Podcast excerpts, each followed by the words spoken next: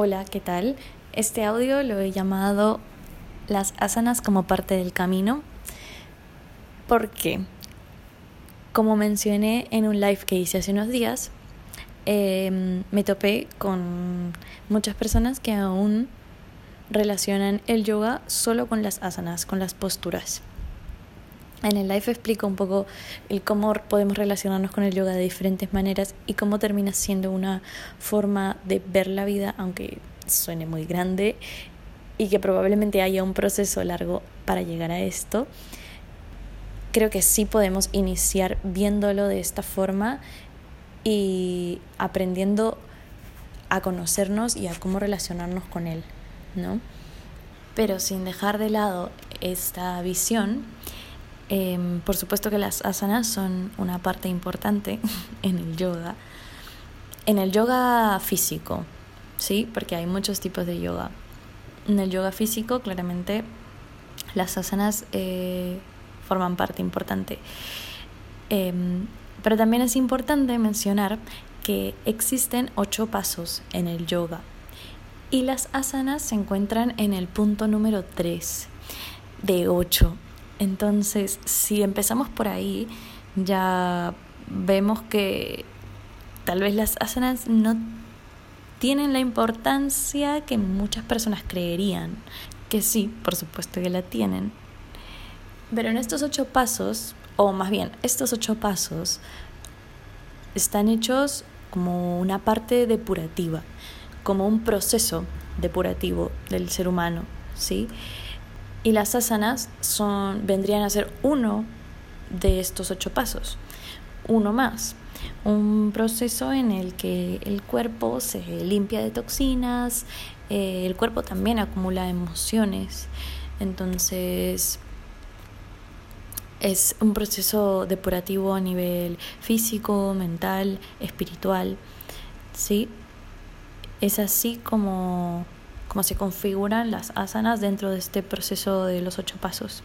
Y si me quiero poner más pesada, como yendo a derrumbar lo que puedas tener en la cabeza, tendría que decir que las asanas son una preparación para mantenernos en una postura por un tiempo prolongado. Porque siguiendo estos ocho pasos, el séptimo es la meditación. Entonces, bueno, conocemos la postura, mm, la postura que vemos en todas las fotos, la postura de loto, para meditar, que no, no es la única postura, por supuesto, pero sí es cierto que el tiempo que uno medita está quieto, está quieto sin moverse, ya sea sentado, ya sea en la postura de loto, ya sea en una silla, etc. Entonces, la idea es poder mantener esta postura el mayor tiempo posible sin ningún dolor, sin ninguna incomodidad. Entonces el cuerpo tiene que estar preparado para este momento. Y las asanas son una preparación, son una parte para poder llegar a este momento em, listos, dispuestos, predispuestos a todo nivel, ¿no? Físico, mental y espiritual. Ya aquí podemos restarle, no importancia, pero mm, darle otro, otro significado en realidad a, a, las asanas al momento en el que estamos practicando nuestras asanas, porque ese no es el fin, digámoslo de alguna forma. El fin no es que me salga el perro boca abajo o que me salga el guerrero número uno. Sí, cada postura tiene una alineación, un ajuste necesario. Primero para cuidar nuestro cuerpo de no hacernos ninguna lesión, de no dañarnos, de no exigirnos de más. Y creo que este es el tema. Cuando ponemos una asana como fin, eh, intentamos de cualquier manera llegar al suelo o estirar la pierna y, nos empezamos a enfocar en eso más que en, lo, en el todo, ¿no? en, lo que, en, en lo que implica esa postura. Que no deja de lado el punto número dos, que cada postura es de una manera, ¿no?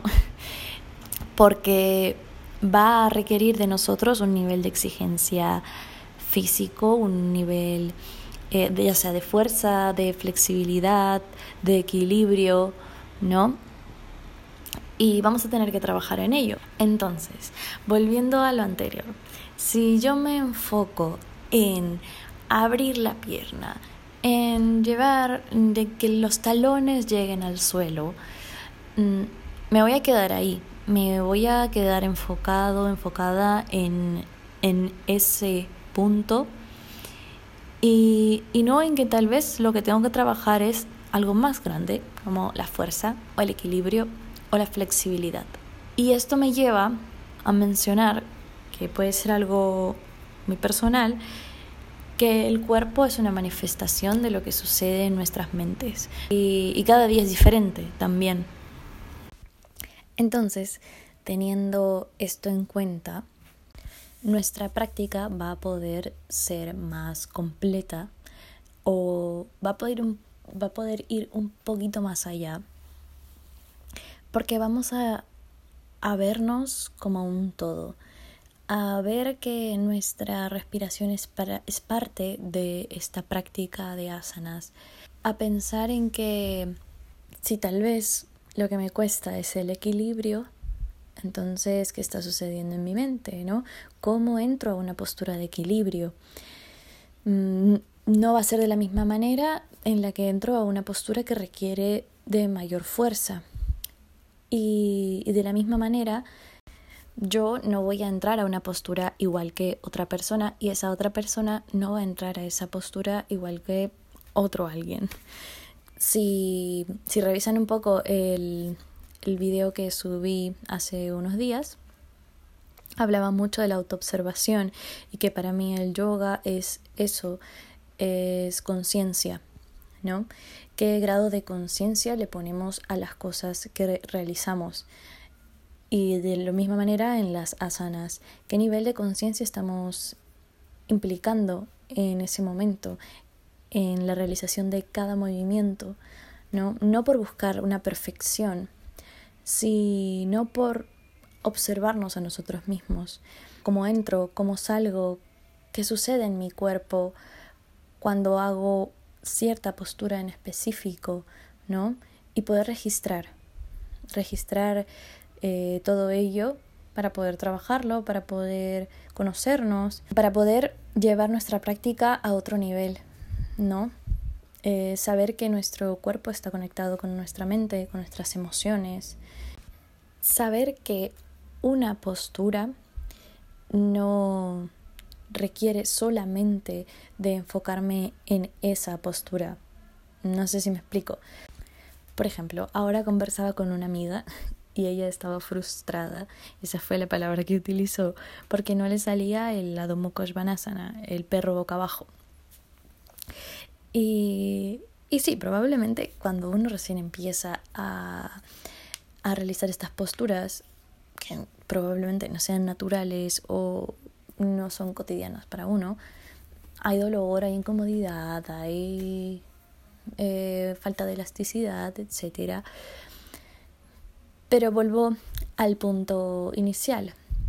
¿Qué es lo que nos genera esa frustración? La búsqueda de esta perfección, ¿no? El que esa postura salga como tiene que ser o como debería ser. Y este no es el punto ni de la postura ni del yoga en general. Es el simple hecho de observar, de autoobservarnos. El estar en una clase con uno mismo con nuestro cuerpo, con nuestras sensaciones y abiertos a lo que pueda suceder.